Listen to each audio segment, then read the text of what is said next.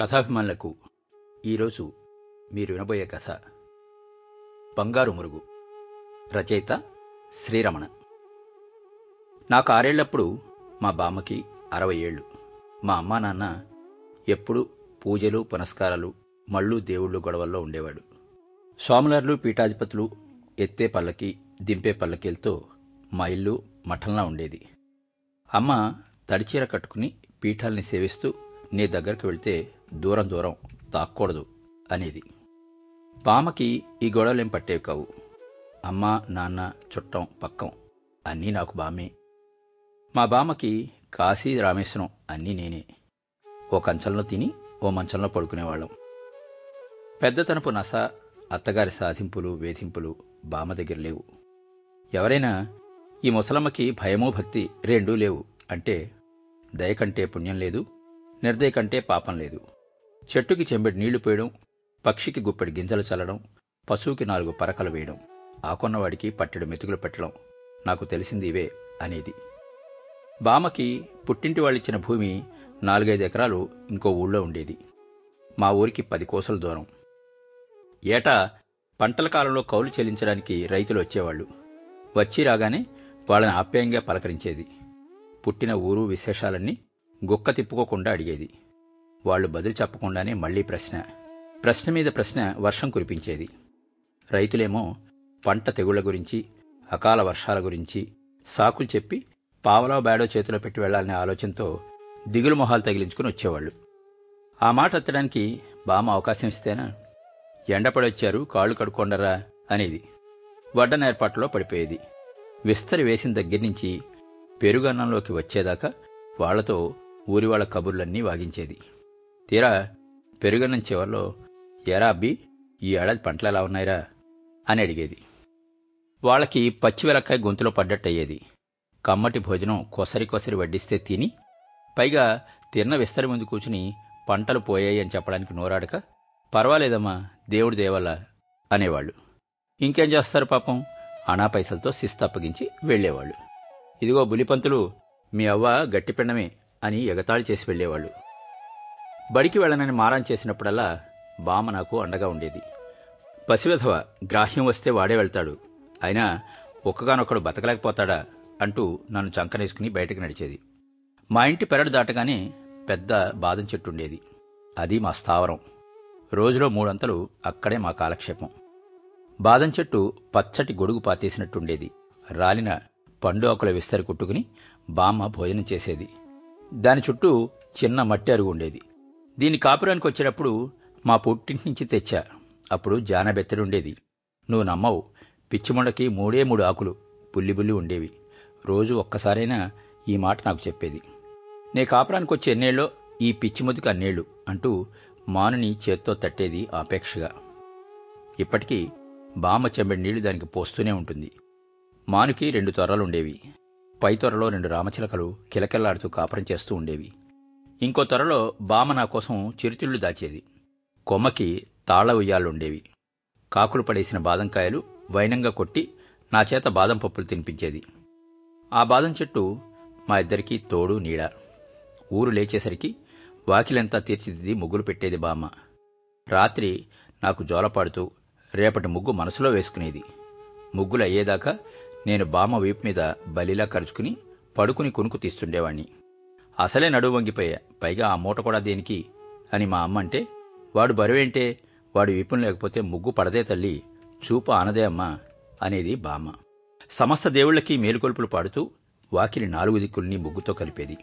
అప్పుడు మా మండువాలోగిలి నిండుగా పమిట కప్పుకు నిలబడ్డ పెద్ద ముత్తైదులాగా ఉండేది. పాటపాడి దేవుళ్ళని లేపకపోతే వాళ్ళు లేవరా? అని అడిగితే పిచ్చి సన్నాసి దేవుళ్ళు నిద్రవుతారా దేవుడు నిద్రవుతే ఇంకేమైనా ఉంది? మేలుకొలుపులు మన కోసమే చక్ర పొంగలి మన కోసమే అనేది బామ్మ. తెల్లవారగానే నూనె రాసి నలుగు పెట్టి కాకర పందిరి కింద ముక్కాలు పెట్టి మీద కూర్చోపెట్టి వేడి నీళ్ళు పోసేది. చిక్కిపోయాడమ్మా పిల్లాడు పొడుగు సాగుతున్నాడో ఏమో అని బామ్మ రోజు నలుగు పెడుతూ దిగులు పడేది. ఒంటి మీద చిన్న ఘాటో దెబ్బో పొక్కో కనిపిస్తే అఘాయిత్యం వెధవి ఎక్కడ తగిలించుకున్నావు? అని గారాభంగా కేకలేసి తెగ దిగులు పడిపోయేది. నాకప్పుడు ఎంతో హాయిగా అనిపించేది. నెలకోసారి భజంత్రి వాడు వచ్చేవాడు. బాదం చెట్టు కింద నేను మా బామ్మ తలపని చేయించుకునేవాడు ముందు నా వంతు. ఒరే జాగ్రత్తగా చేయి. పిల్లాడి క్రాఫు తెల్లదొర క్రాఫింగ్లా ఉండాలి అని హెచ్చరికలు సలహాలు ఇస్తూ ఎదురుగా కూర్చునేది బామ్మ. అయినా వాడి పద్ధతిలో వాడు తిరుపతి మెట్లలాగా డిప్పకొట్టుడు కొట్టేసేవాడు. తన వంతు వచ్చినప్పుడు చేతిని ఉన్న బంగారు మురుగు తీసి నా చేతికి తొడిగేది. స్నానం చేశాక కుంకుట రసంతో ఆ బంగారు మురికి మెరుగు తెప్పించి తన చేతికి వేసుకునేది. మెరుస్తున్న చేతిని తృప్తిగా చూసుకునేది. బజారు చిరుతిళ్ళు తినకూడదని నా మీద గట్టి ఆంక్ష ఉండేది. ఆరోగ్యం కంటే కుటుంబ మర్యాద దెబ్బతింటుందని. నాకేవేం తెలిసేవి కాదు.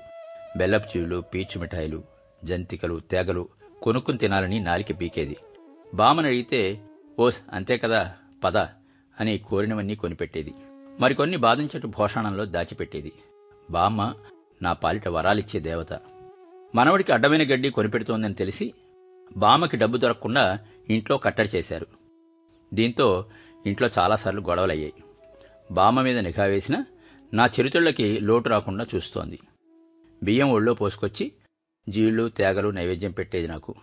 అది తెలిసిపోయింది. బియ్యం డబ్బాకి తాళం పడింది. దాంతో నా నోటికి కూడా. అత్తగారి ఆట కట్టిందని అమ్మ సంతోషించింది. ఇంటి దీపానివి చక్రవర్తివి నీకి కరువెంటినైనా అని బామ్మ బాధపడింది. ఆ రోజు పీచిమిఠాయివాడు ఊళ్ళోకొచ్చాడు. వాడు రోజు రాడు సంత రోజు మాత్రమే వస్తాడు. మూడు వైపులా రేకు ఓవైపు సరుకు కనిపించేలాగా అద్దం ఉన్న డబ్బా. విచ్చిన గులాబీలు కుక్కినట్టు డబ్బా నిండా పీచిమిఠాయి పొత్తులు. వాడు డబ్బా చప్పుడు చేస్తూ పీచిమిఠా అని చిత్రంగా అరుస్తూ వీధిని వెళ్తుంటే నా నోరెంత ఊరిందో బళ్ళో ఉన్న నాకు తెలుసు ఇంట్లో ఉన్న బామ్మకి తెలుసు. పీచ్ మిఠా అరుపు దూరం అవుతున్న కొద్దీ నాలో బెంగ ఎక్కువ అవుతోంది ఆ క్షణంలో బామ్మ బడిగుమ్మంలో ప్రత్యక్షమైంది. పంతులు గారు ప్రభావ విభవాలు చెప్పిస్తున్నారు. బామ్మ రాకతో ప్రమోదూత దగ్గర టక్కున వల్లింపాగి తరగతి నిశ్శబ్దమైంది. నరసింహ పంతులు గారంటే గండభేరుండం పిల్లలు పెద్దలు హడలు చచ్చేవాళ్ళు. ఆయనకి బుర్రమీసాలు కళ్ళద్దాలు గుండు పిలక చేతిలో బెత్తం. నాలుగు వైపులా చూడగల మిడిగుడ్లు ఉండేవి. మా బామ్మ బడిగుమ్మంలోకి వస్తూనే ఒరే నరసింహ నా మనవణ్ణి పంపరా అంది. ఆయన నా వైపు చూసి పోరా అనేలోగానే పలకా పుస్తకంతో నిలబడి ఉన్నాను. పో అండమేటి త్వరలో రామచిలకలాగా తుర్రుమన్నాను. అవతల వీధి చివర పీచిమిఠావాడు నా కోసమే నిలబడున్నాడు అప్పటికే వాడితో బేరసారాలు పూర్తి చేసింది బామ్మ.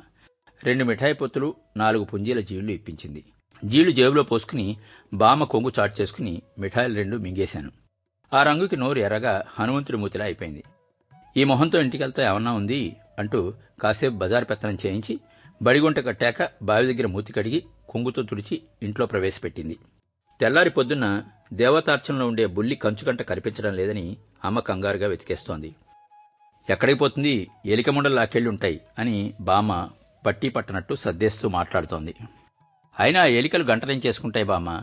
అంటే పిల్లికి కడతాయిరా వెధవాయి అని నా నోరు నొక్కి బయటికి లాక్కెళ్ళింది. త్వరలో దాచుకున్న నాలుగు పుంజీల జీళ్ళు రెండు రోజుల్లో పూర్తయ్యాయి. మళ్ళీ సంత రోజు వచ్చింది. ఇంట్లో పెద్ద గాలి దుమారం లేచింది. నాన్న అరుపుల ముందు బామ్మ ముద్దాయిలాగా నిలబడి ఉంది. వాకిట్లో పీచు మిఠాయిల వాడు నిలబడున్నాడు క్రితం వారం వాడికి బామ్మ కంచుకంట ఇచ్చిందిట. ఆ లెక్కలో వాడు మనకి నాలుగు మిఠాయిలు ఆరు పుంజీల జీళ్ళు ఇంకా బాకీ ఉన్నట్ట అవి ఇచ్చేసి వెళ్దామని సరాసరి వాడి ఇంటికి వచ్చాడు అది గొడవ.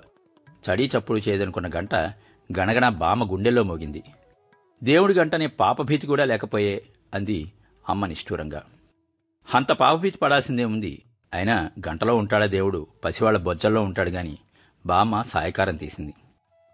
ఈ మెట్ట వేదాంతాలకెళ్ళండి. ఇట్లాగే వదిలేస్తే అవ్వా మనవడు కలిసి ఆ చేతి మురుగు కూడా కరిగించేసుకుని తింటారుంది అమ్మ నాన్నకి బోధపడాలని. నాన్న కలిగించుకుని మాట్లాడేలోగా బామ్మ కోపంగా గుణుక్కుంటూ చరసరా వెళ్ళి బాదం చెట్టు కింద కూర్చుంది. నేను వెనకే భయం భయంగా వెళ్ళా. కొంచెం దూరంగా నిలబడ్డా. నువ్వు కాదు గాని ఛీ నీతో నా చావుకొచ్చిందిరా. ఇన్నేళ్ళొచ్చి ఆఖరికి నా బతుకు దొంగ బతుకైపోయింది. పో అసలు నా ఛాయలకి రావద్దు. మీ అమ్మా నాన్న ఉన్నారుగా వాళ్ళతోనే ఊరేగు. నాది అనుకుంటే దుఃఖం కాదు అనుకుంటే సుఖం అంటూ బామ్మ బౌరుమని ఏడ్చింది. కంటిధార ఎండిన బాదం ఆకుల మీద టపటపా రాలేయి. పిడుగులు రాలుతున్నంత చప్పుడు నా చెవికి. దేవుడు ఏడుస్తుంటే ఎంత భయమేస్తుంది దిక్కులేని వాళ్ళకి. ఒక్కసారి బేరమని పెద్దగా ఏడ్చాను. బామ తటాలను చేతులు చాపి ఒళ్ళోకి లాక్కుంది. అక్కడే చెట్టు కింద ఎండిటాకుల మీద బామ ముడుచుకు పడుకుంది. నేను బామ పక్కనే ఒదిగి దిగాలుగా కూర్చున్నాను. బామ్మ గుర్రు పెట్టి నిద్రపోయింది. బామ్మ మీద గండు చీమలు పక్కుతుంటే వాటిని దులిపేస్తూ వెన్ను మీద చేయి వేసి నా పక్కలో కూర్చునే బామలాగా కూర్చున్నాను. కాకిరాల్చిన రెండు బాదంకాయలు గుండు మీద పడితే బామ్మ ఉలిక్కిపడి లేచింది. నాకు నవ్వొచ్చింది. సంగతి అర్థం కాగానే బామ కూడా ఫక్కు నవ్వింది. ఆ నవ్వు కొండంత ధైర్యమై నన్ను ఆవరించింది. దసరా రోజులు వచ్చాయి ఒక పెద్ద పీఠం మంది మార్బలంతో మా ఇంట్లో దిగింది. స్వాములారు శిష్యగణం సేవకులు వంటలక్కలు గున్న ఏనుగులు నాలుగు ఆవులు వాటి దూడలు జింకపిల్ల రెండు పల్లకీలు. ఇవి కాక బోలెడు సాధన సామగ్రి నాలుగు గూడుబళ్ళ నిండా దిగాయి. ఇల్లంతా ఆక్రమించుకుని సిపాయిల్లాగా వాళ్ళే ఎక్కడెక్కడ ఏవేమి ఎట్లా అమర్చుకోవాలో చేసుకుంటున్నారు. నేను బామ్మ పరాయి వాళ్ళాగా చోద్యం చూస్తున్నాం. ఇవాటి నుంచి మన కొంప సర్కస్ డేరా అనుకోరా? అంది బామ్మ. వాళ్ళు మాట్లాడే భాష కూడా చిత్రంగా ఉంది. మా నాన్నని గృహస్థు అని పిలిచేవారు. సామాజికులు పూర్ణ దీక్షాపరులు శిష్య పరమాణువులు పాదరేణువులు ఏమిటో నాకు అర్థం కాని చాలా మాటలు వినిపించేవి. అంటే ఏమిటని బామ్మని అడిగితే అంతా మనుషులేరా అబ్బి? ఉత్తినే అదో ఆడంబరం అన్నది బామ్మ. గొన్నయ్యనుక్కి రోజు బెల్లం బుట్ట అరటిపళ్ళ గెలలు అందించేవారు. దాని సేవకి ఇద్దరు మావటీలు. శ్రీ మావటి గారిని మంచి చేసుకుని నన్ను ఒక్కసారైనా ఏనుగెక్కించాలని బామ్మ తంటాలు పడింది. కానీ వారు సాధ్యపడదు అన్నారు. పల్లకీ పైన ఉండే శాటిన్ వస్త్రం చుట్టేసి పల్లకీల్ని దేవుడిలో జాగ్రత్త చేశారు. పల్లకి ఎక్కించమని హఠం చేస్తే ఆ సన్నాసి పల్లకి మనకెందుకురా? నీ పెళ్ళికి దీని జేజమ్మ లాంటి పూసల పల్లకి పెట్టించి ఊరూపేట ఊరిగిస్తా అని బామ్మ సముదాయించింది. అందరూ నిద్రలు పోయాక స్వాములారి జింక చర్మం మీద నన్ను కాసేపు పడుకోబెట్టింది బామ్మ. భలే మెత్తగాను తమాషాగాను ఉంది. జింక పిల్లతో ఆడుకోవాలనిపించేది కానీ బామ్మ దాన్ని శత్రువర్గంగా భావించి దూరంగా ఉంచేది. మా ఇంట్లో అర్చనలు దీక్షలు హోమాలు ఘోటకంగా సాగుతున్నాయి. వచ్చేపోయే భక్తులు బంధువులతో అంతా కోలాహలంగా ఉంది. స్వామివారు వెండి రేకులు తాపడం చేసిన సింహాసనం మీద కూర్చుని తావళం తిప్పుతూ ఉండేవారు. ఎప్పుడూ గంభీరంగా ఉండేవారు. ఎప్పుడైనా ఒక చిరునవ్వు ప్రసాదించేవారు భక్తులకి. అలౌకిక విషయాల్లోనూ లౌకిక విషయాల్లో కూడా తలదూర్చేవారు. వంటలు పిండి వంటలు కూరలు పులుసులు అన్నీ ఏమేమి ఎట్లా చేయాలో ఆయనే చెప్పేవారు. చెప్పడం అనకూడదట ఆదేశించారు అనాలట. చూడ్డానికి వచ్చారనకూడదు దర్శనానికి వచ్చారు అనాలట. పాదాలు ఇవ్వండి స్వామి అని ప్రాధేయపడేవాళ్ళు. వాళ్ళకి ప్రాప్తం ఉంటే పాదాలిచ్చేవారు. లేనివాళ్ళు పాంకోళ్ళకి మొక్కి వెనక్కి వెళ్ళిపోతుండేవాళ్ళు. స్వాములారు భోజనం చేశాక అపచారం భిక్ష స్వీకరించాక వెండి గొలుసుల ఉయ్యాల మీద పట్టు బాలీసుల మీద వాలి అరమోడ్పు కన్నులతో భుక్తాయాసం తీర్చుకునేవారు. వింజామరలు విసరడానికి మేమంటే మేమని వంతుల కోసం పోట్లాడుకునేవాళ్ళు భక్తులు. జార్జి చక్రవర్తే భోగం మళ్ళీ మీ స్వామివారిదే భోగం అనేది శిష్యుల దగ్గర మా బామ్మ. వాళ్ళు దానికెంతో గర్వపడేవాళ్ళు. సాయంత్రం ఆయన వేదాంత విషయాలు బోధించేవారు. అర్థం అయినా కాకపోయినా అంతా శ్రద్ధగా వినేవాళ్ళు. అయ్యవారికి శాలువాలు అమ్మవారికి పట్టు వస్త్రాలు పళ్ళు రొక్కం కానుకలుగా సమర్పించుకునేవాళ్ళు. ఒకరోజు సిల్కులాల్చి నాలుగు వేళ్ళకి ఉంగరాలు మెడలో పతకపు గొలుసుతో ఆర్భాటంగా గుర్రబడ్డీ దిగాడు ఒక భక్తుడు. వస్తూనే స్వామివారి పాదాల మీద వాలాడు. స్వామివారి వాత్సల్యంతో వందనం స్వీకరించారు. జోడించిన ఉంగరాల చేతుల్ని తమ చేతుల్లో తీసుకుని ఎట్లా ఉందిరా వ్యాపారం? అని అడిగారు. అంతా తమ దయ అన్నాడు భక్తుడు. రాహువు ఇల్లు మారుతున్నాడు. ఇక నీకు తిరుగులేదురా. పట్టిందంతా బంగారమే అన్నారు స్వామి భక్తుడి చేతులు వడిపెడుతూ. భక్తుడి నడిమి ఎర్రాయి ఉంగరం స్వామి చేతిలోకి వచ్చింది. పక్కనే ఉన్న శిష్యుడి దోసిట్లో వేసి అమ్మవారికి ముక్కర చేయించండి అని చిరునవ్వుతో ఆదేశించారు. ఆ భక్తుడికి వేలు ఊడినంత బాధ కలిగింది. పెదాలు తడారిపోయాయి. విక్కచచ్చి తమ చిత్తం అన్నాడు ఎప్పటికో తేరుకుని. కాదు తల్లి ఆజ్ఞ అన్నారు స్వామి గంభీరంగా. మనోవాక్కాయ కర్మల మీద స్వామివారు ప్రసంగం కొనసాగించారు. బామ్మ నవ్వాపుకోలేక సభలోకి జారుకుంది. శిష్యులు ఎదురైతే మీ దేవుడికి పట్టిందంతా బంగారమేరా అని ఎగతాళి చేసింది. లోగడ విడి చేసినప్పుడు ఆయన చూపు బామ్మ బంగారు మురుగు మీద పడిందిట. తల్లి చిట్టికాసుల పేరు కావాలని గోల చేస్తోంది. నువ్వు చెయ్యి విదిలిస్తే తల్లి కోరిక తీరుస్తా అన్నారట స్వామి బామతో. అయ్యో ఆ తల్లికి నేనిచ్చేపాటిదాన్నా సాక్షాత్తు మహాలక్ష్మి. ఆమెకేం తక్కువ స్వామి అని బామ భక్తిభావంతో సవనీయంగా సమాధానం చెప్పిందిట. ఒరే హనుమంతుడి ముందు ఆ కుప్పిగంతులు ఇచ్చేదాన్నైతే ఆనాడు గాంధీగారి గుమ్మంలోకి వచ్చి స్వరాజ్యం కోసం జోలె పట్టిన రోజున ఎద్దును కదా. మహామహా ఆయనకే ఇవ్వలేదు. ఈ సర్కస్ కంపెనీకి ఇస్తానా? అంది బామ అది తీర్థప్రసాదాల సమయం. భక్తులంతా కాళ్ళకి మొక్కి తీర్థం పుచ్చుకుని మళ్ళీ మొక్కి వెళ్తున్నారు. నేను వెళ్ళి చేయి చాపాను. స్వాములారు హుగ్రంగా గుడ్లురిమి పోవతలికి అని కసిరాడు. చొక్కా తొడుక్కులు మొక్కడం తీర్థాలు తీసుకోవడం మహా అపచారంట. ఇంకేముంది? కొంపలు మునిగిపోయినట్టు అందరూ హాహాకారాలు చేయడం మొదలెట్టారు. ఆ సందట్లో నా లాగు చొక్కా విప్పేసి ఒంటి మీద నూలుపోగు లేకుండా ఆయన ముందు నిలబెట్టారు. అయినా ఆయన కటాక్షించలేదు. నన్ను బయటికి పంపేయమని తీర్థపు శంఖంతో సైగ చేశారు. తెలియక జరిగిన అపచారానికి మన్నిప్పు కోరాలని అమ్మ వెళ్ళి ఆయన ముందు నిలబడితే మరీ రెచ్చిపోయి ఇవాళ అమృతం ఎవరికీ ప్రాప్తం లేదు అపచారానికి ప్రాయశ్చిత్తం అన్నారు కఠినంగా. శంఖం కింద పడేసి తావళం అందుకుని ధ్యానంలోకి వెళ్ళిపోయారు. భక్తులు శిష్యులు అంతా నన్ను దోషం చూసినట్టు చూస్తున్నారు. ఇదంతా చూస్తున్న మా నాన్నలో సహనం చచ్చిపోయింది.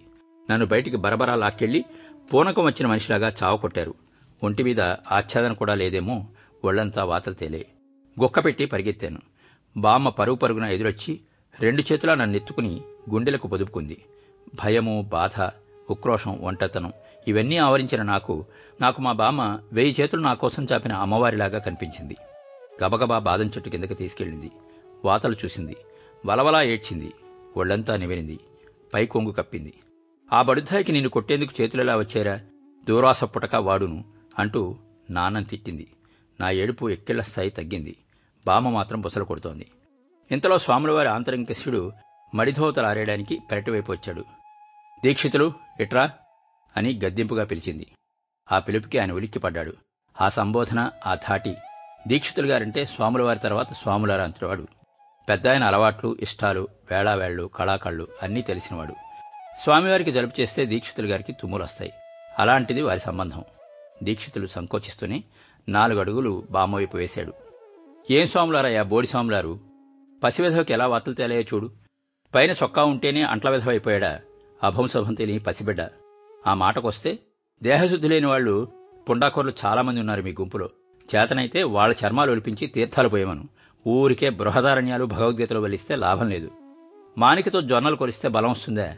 దంచాలి వండాలి తినాలి హరాయించుకోవాలి. అప్పుడు వస్తుంది బలం. అవునా? మీ పీఠాయికి చెప్పు నాకేం భయం లేదు. వీడి బోడిసేప నన్నేం చేయదు. బొసలు కొట్టే బామ్మ మాటలకి దీక్షితుడికి బుర్ర తిరిగిపోయింది. పిలక తడుముకుంటూ పిల్లిలా జారుకున్నాడు. అయినా బామ్మ ఆగలేదు. ధిక్కారమును సైతనాని వేమూరి గగ్గేలాగా గుడ్లు వీడును. పిచ్చిక మీద బ్రహ్మాస్త్రం అని ఒక పక్క నుంచి ఎకరాలు హరించిపోతున్నా తెలియటం లేదు. అరిసెల్ని అప్పాలని వదలలేనివాడు అరిషట్ వర్గాల్ని ఏం వదులుతాడు? స్వాములారిని మా నాన్నని కలగలుపుగా దీక్షితులు వెళ్ళిన అరగంట దాకా బామ్మ తిడుతూనే ఉంది. రాత్రి అమ్మ నన్ను గట్టిగా కరుచుకుని కంటి నిండా ఏడ్చింది. నూనె రాసింది. నాన్న రోజంతా అన్నం తినలేదు. ముందే ఉండాలి నిగ్రహం. ఉపోషం ఉంటే పిల్లాడి వాతరపోతాయా అంత తామసం కూడదు అని బామ్మ మందలించింది. తలదించుకున్నారు గాని నాన్న మారు మాట్లాడలేదు. స్వాములారి మీద కాదు యావత్తు పీఠం మీద బామ్మ కత్తి కట్టింది. పాకశాలలో వంటవాడి మీద దాష్టీకం చేసి నాలుగు చిట్టిగారులు కొంగులో వేసుకొచ్చి వేడివేడిగా నా చేత తినిపించింది. దీక్షితుని పనిమాలా పిలిచి ఇదిగో మహానివేదన కాకుండానే చిట్టిగారులు పిల్లాడి పెట్టా చెప్పుకో దిక్కున్న చోట. మొక్కకి చెంబుడు నీళ్ళు పోయడం పక్షికి గుప్పెడి గింజలు చల్లడం పశువుకి నాలుగు పరకలు వేయడం ఆ కొన్నవాడికి పట్టడన్నం పెట్టడం ఇదే నాకు తెలిసిన బ్రహ్మసూత్రం. సవాల్ చేసింది బామ్మ పాపం దీక్షితులకి బామ్మంటే సింహ సింహస్వప్నం అయింది. ఎప్పుడు పిలుస్తుందో తెలియదు ఏం తిడుతుందో తెలియదు రెండో రోజు సాయంత్రం వేదాంత సభలో నన్ను పిలిచి ఒళ్ళో కూర్చోపెట్టుకున్నారు స్వామివారు. జామ పండించి మొత్తం తినాలరా అని తినిపించారు. నాకు పులి మీద కూర్చున్నట్టుంది. రుద్రాక్షలు గుచ్చుకుంటున్నాయి. అయినా ఎటు కదలడానికి లేదు. తర్వాత మరి కాస్త ముద్దు చేసి వారి పాంకోళ్ళు తొడిగించి నడవమన్నారు. నేను టకటకా చప్పుడు చేస్తూ సభలో తప్పటడుగులు వేస్తుంటే ఏమో నీ మనవడు బాలకృష్ణుడు అన్నారు స్వాములారు పెద్దగా నవ్వుతూ.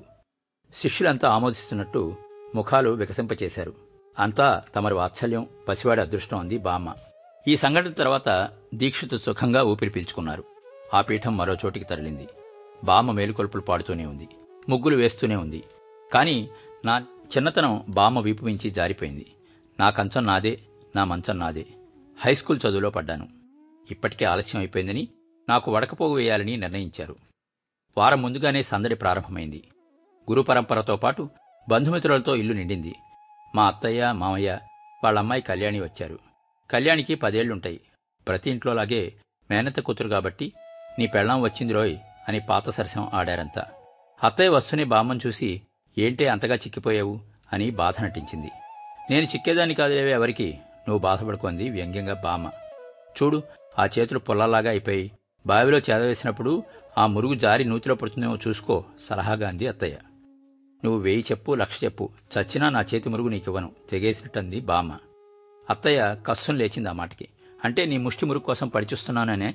ముష్టిది కాదది బంగారపుది. సువ్వి అంటే రోకలిపోటని తెలిసేవే అంది బామ్మ. ఒక్కగానొక ఆడపిల్లని కన్న కూతుర్ని దయాపేక్ష లేవు. నీ పుట్టుపతులకి మేము ఎప్పుడైనా ఏడ్చామా అని గద్గద స్వరంతో అత్తయ్య విజృంభించింది. తల్లి కూతుళ్ళ వాదులాట విని అమ్మ లోలోపల ఆనందపడింది. మాటా మాట మరీ పెరగకుండా నాన్న సర్దుబాటు చేశాడు. నా చెవిలో నాన్న బ్రహ్మోపదేశం చేశారు. మెళ్ళో జందెప్పోగు చెవులకి బంగారు పోగులు నాకు కొత్త అలంకారాలయ్యాయి. బాదం చెట్టు పండుటాకులు రాలుస్తూ కొత్త ఆకులు తొడుగుతోంది. త్వరలో పాత చిలుకలు ఎగిరిపోయి కొత్త చిలుకలు వచ్చి వాళ్తున్నాయి. బామ కరణంగా ఇచ్చిన ఆవుదుడకి ఐదో కారు దూడ పుట్టింది. కంటిచూపు తగ్గిన బాగా చేయి తిరిగిన బామ ముగ్గులు గడి తప్పకుండా వేస్తూనే ఉంది. పీఠాధిపతుల తాకిడి తగ్గింది. తాతలనాటి క్షేత్రాలు తరిగిపోయాయి. అంటుమామిడి తోట గృహస్థు పేరు మీద లేదిప్పుడు. దేవుడికి గోడలు తప్ప పై పెంకులు లేవు. ఒంట్లో ఓపిక తగిన బామ మాట చురుకుతనం తగ్గలేదు. మా ఉయ్యాల వెండి గొలుసుల్ని గొన్నేను మింగేసింది అని చాలా సరసంగా చెప్పిన నవ్వేది అమ్మకి అకాల వార్ధక్యం వచ్చింది. తడిచీరలా శిక్ష తప్పింది. నాన్న నిర్లిప్తంగా ఉంటున్నారు. అప్పటి వైభవం లేదు. అట్లాగని దరిద్రమూ లేదు.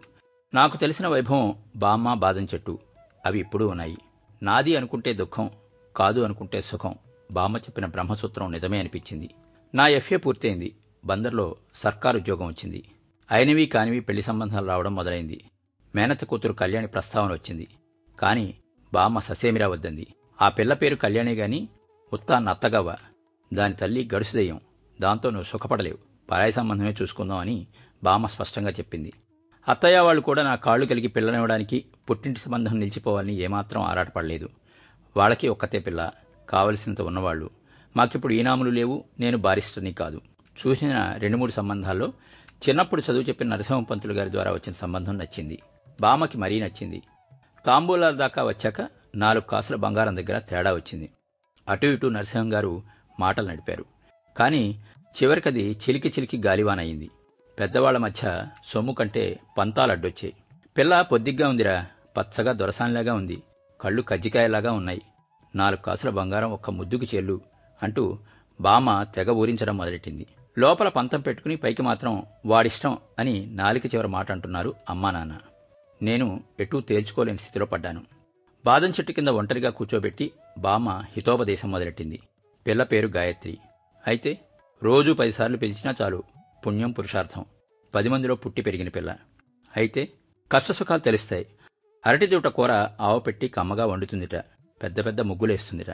అయితే ఒరే కోర్నాసి దూటకూరకి ముగ్గులకి బోలెడు ఓర్పు ఓపిక కావాలరా. పనితనం ఉండాలి. పిల్లకి రుక్మిణి కళ్యాణ్ కంఠతా వచ్చుట టీకా తాత్పర్యంతో సహా. అయితే అయితేనా ఇష్టమైన వాడి కోసం ఏదైనా చేసే జానతనం ఉందని నువ్వు ఇట్లాగే మీనమేషాలు లెక్కిస్తూ కూర్చుంటే ఆ పిల్లే నిన్ను లేవదీసిపోతుందిరా. సరేనా? అంది నాకు రోషం తెప్పించాలని. అయినా నేనేమీ చెలించలేదు. మర్నాడు ప్రయాణం రోజు వెళ్ళబోతూ నాన్న ముందు మౌనంగా నిలబడి మాట్లాడడానికి తటపటాయిస్తుంటే ఆయనే అందుకుని నీ ఇష్టం రా నేనేం నిధి నిక్షేపాలు ఇచ్చాను నీ మీద పెత్తనం చెలాయిస్తాను. నువ్వు అన్ని విధాలా స్వతంత్రుడివి.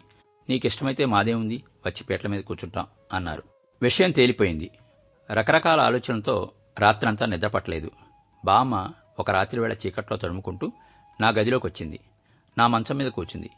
మెల్లగా లేపాలని తడుపుతోంది లేచే ఉన్నానులే చెప్పు అన్నాను.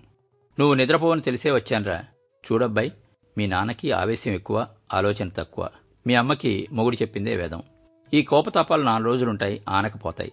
మిగిలేది నిక్షేపంలాంటి పిల్ల. అంచేత నిష్కర్షగా గాయత్రినే చేసుకుంటాను తేల్చి మరీ వెళ్ళు. నేనేమీ చెప్పకుండా అటు తిరిగి పడుకున్నాను. ఒరేవ్ అధిక మాసాలతో ఎనభై దాటేశా. నీ పెళ్ళి చూడాలని ప్రాణం ఉగ్గపట్టు కూర్చున్నా ఆ పిల్ల గోరింటాకుతో పారాణి పెట్టుకుంటే నీ కాళ్ళు పండాలి. నువ్వు ఆకు ఒక్క వేసుకుంటే అమ్మడు నోరు పండాలి. అది ఇది అయినాక మీ కడుపు పండాలి. నేను మళ్ళీ నీ ఇంటికి రావద్దు. బామ గొంతు జీరపోయింది. కన్నీటి చుక్క నా గుండె మీద పెద్దగా రాలింది. ఉద్యోగం ఊరు చేరగానే గాయత్రి సామసమే ఖాయించేయమని నాన్నకి మూడు ముక్కల ఉత్తరం రాశా. పోస్ట్ చేయకుండానే ముహూర్తం నిశ్చయమైంది. ఉన్న పళంగా పదిహేను రోజులు సెలవు పెట్టామని టెలిగ్రామ్ వచ్చింది. ఇంట్లో అడుగు పెడుతుండగా బామ ఎదురొచ్చి దిగివచ్చారు రోయ్? నీలాంటి అల్లుని వదులుకుంటారా? ఏదో కాస్త బెట్టు చేశారు. పాపం వాళ్ళది పెద్ద కుటుంబం. నాలుగు కాసులు ఒక్క ముద్దుకి చెల్లరంటే నువ్వు విన్నావు కాదు. చివరికి మన నరసింహం సానుకూలం చేశాడు అని తెగ సంబరపడుతూ చెప్పింది. కలతలు కలహాలు లేకుండా పెళ్ళి అయిపోయింది. ఒళ్ళంతా కళ్ళు చేసుకుని బామ్మ మా పెళ్ళి చూసి ఆనందించింది. ఒరేవ్ ఎప్పుడో నీ చిన్నప్పుడు స్వాములారి పల్లకి ఎక్కించమని హఠం చేశావు. జ్ఞాపకం ఉందా? ఇక ఊరేగు బతుకంతా సుఖంగా అందరి కళ్ళు మీమీదే ఉండేట్టు ఊరేగండి అని బామ్మ మా జంటని దీవించింది. అక్కర తీరింది. మన్నాడు నా మనవడు నచ్చాడా పిల్ల? అని బామ కొంటిగా అడిగితే అవును కాదు అనకుండా మీ మనవడు నాకిప్పుడు మూడు వందల అరవై కాసులు బాకీ. ఎట్లా తీరుస్తారో ఏమో అందుట బొంగమూతి పెట్టి పెళ్ళి కూతురు. ఆ మాటకు అదిరిపడి హారిపిడుగా అని బామ గాయత్రిని ముద్దు పెట్టుకుంది. బందర్లో కాపురం పెట్టాం. బామ మాటల్లో చెప్పాలంటే ముగ్గులోకి దిగాం. ఒంటి గది కొత్త కాపురం. బామ దీవెనలాగా పూసల పల్లకీలో ఊరేగుతున్నట్టుంది. ఆవిడ కాళ్ళ గోరింటాకు అతడి కాళ్ళకి ఎట్లా పండుతుందో అనుభవమైంది నేను తాంబూలం నమిలితే గాయత్రి నోరు ఎందుకు ఎరిపెక్కిందో ఎరుకైంది. బామ్మని బందరు వచ్చి నా దగ్గర ఉండమన్నాను. నా ఊరు నా నేల ఇక్కడే మట్టమైపోవాలరా మీ అమ్మ దొడ్డయిల్లాలు నాకేం తక్కువ జరగదులే అంది దర్జాగా. బామ్మ చివరి క్షణాల్లో చూడ్డానికి వెళ్ళాం. మాట స్పష్టత లేదు. కొత్త కాపురం బావుందా అని అడిగింది. ఇద్దరం తల ఊపాం. కాపురము కత్తిపీట కొత్తల్లో కంటే కొంచెం పదును పడ్డాకే బావుంటాయిరా అంది మాట పెగుల్చుకుని. మేం నవ్వితే బామ్మ పెదవి కదిలింది. ముఖం వెలిగింది. మా ఇద్దరి చేతులు చేతిలోకి తీసుకుంది. ఒక మొక్కకి చెంబెటి నీళ్ళు గింజలు అన్నం పెట్టా. ఆ ఫలం నాకు దక్కింది. బతుకు హాయిగా వెళ్ళిపోయింది. నేనిప్పుడో కాసేపో బామ మాటలకి నాకు దుఃఖం పొర్లుకొచ్చింది. నిన్ను వదిలి ఎక్కడికి వెళ్ళిపోతానరా నాగన్న. అలా వెళ్ళి కాసేపు పెత్తనం చేసి మళ్ళీ నీ ఇంటికే వస్తాగా అంటూ ధైర్యం చెప్పి బామ వెళ్ళిపోయింది. భరించలేని శూన్యం నాలో నిండుకుంది. అమ్మ నాన్న చుట్టం పక్కం దయా దేవుడు అన్నీ అంతా అందరూ ఒక్కసారే వదిలి వెళ్ళిపోయినట్టనిపించింది వెళ్ళి పిచ్చిగా బాదం చెట్టు చుట్టూ తిరిగాను. డెబ్భై ఏళ్ళ పిచ్చి ముందుకి బామ్మ పోయిందని తెలియదు. రేపట్నుంచి చెబ్బెడి నీళ్ళెవరు పోస్తారు? పై తోటలో కిలకల్లాడే చిలకలకి తెలియదు. బామ్మ పోయిందని. రేపట్నుంచి గుప్పెడి గింజలు ఎవరు చల్లుతారు? చిన్నప్పుడు మేము చిరుతుళ్ళు దాచుకున్న త్వరలో చేపెట్టి వెతికాను. దాని నిండా బాదంకాయలు దాచున్నాయి. రేపట్నుంచి రాలిన బాదంకాయలు ఎవరేరుతారు? బాదం చెట్టును చుట్టుకున్న బామ్మ జ్ఞాపకాలు ఎన్నేళ్ళైనా మర్చిపోలేను. ఆ చెట్టు నీడలో నా చిన్నతనం చెక్కు చెదరకుండా ఉంది. కర్మకాండ ముగిసింది. బామ ఆరోప్రాణంగా చూసుకున్న బంగారు మురుగు తూకానికి పెడితే అది గిల్టు నగా అని తేలింది. అమ్మ నాన్న అత్తయ్య అంతా మొహమొహాలు చూసుకున్నారు. మనవడికి మంచి పెళ్ళాం రావాలని బంగారు మురుగు కరిగించిందని వాళ్ళకి తెలీదు. పెళ్ళి పెద్దగా కథ నడిపిన నరసింహపంతులు గారు చెప్పేదాకా నాకు తెలీదు. బామ్మ మా ఇంటికి వస్తుంది. అన్నమాట ప్రకారం ఆవిడ బంగారు మురుగు ఆవిడకే గాయత్రి సాక్షిగా. కథారచయిత శ్రీరమణ గారి గురించి నాలుగు వాక్యాలు. పుట్టి పెరిగింది తెనాలి దగ్గర వరహాపురంలో. విద్యార్థి దశలో జాతీయ స్థాయి వివేకానంద వ్యాసరచన పోటీల్లో వరుసగా ఆరు సంవత్సరాలు ప్రథమ బహుమతి అందుకున్నారు. రాష్ట్రపతి గవర్నర్ల పురస్కారాలు లభించాయి.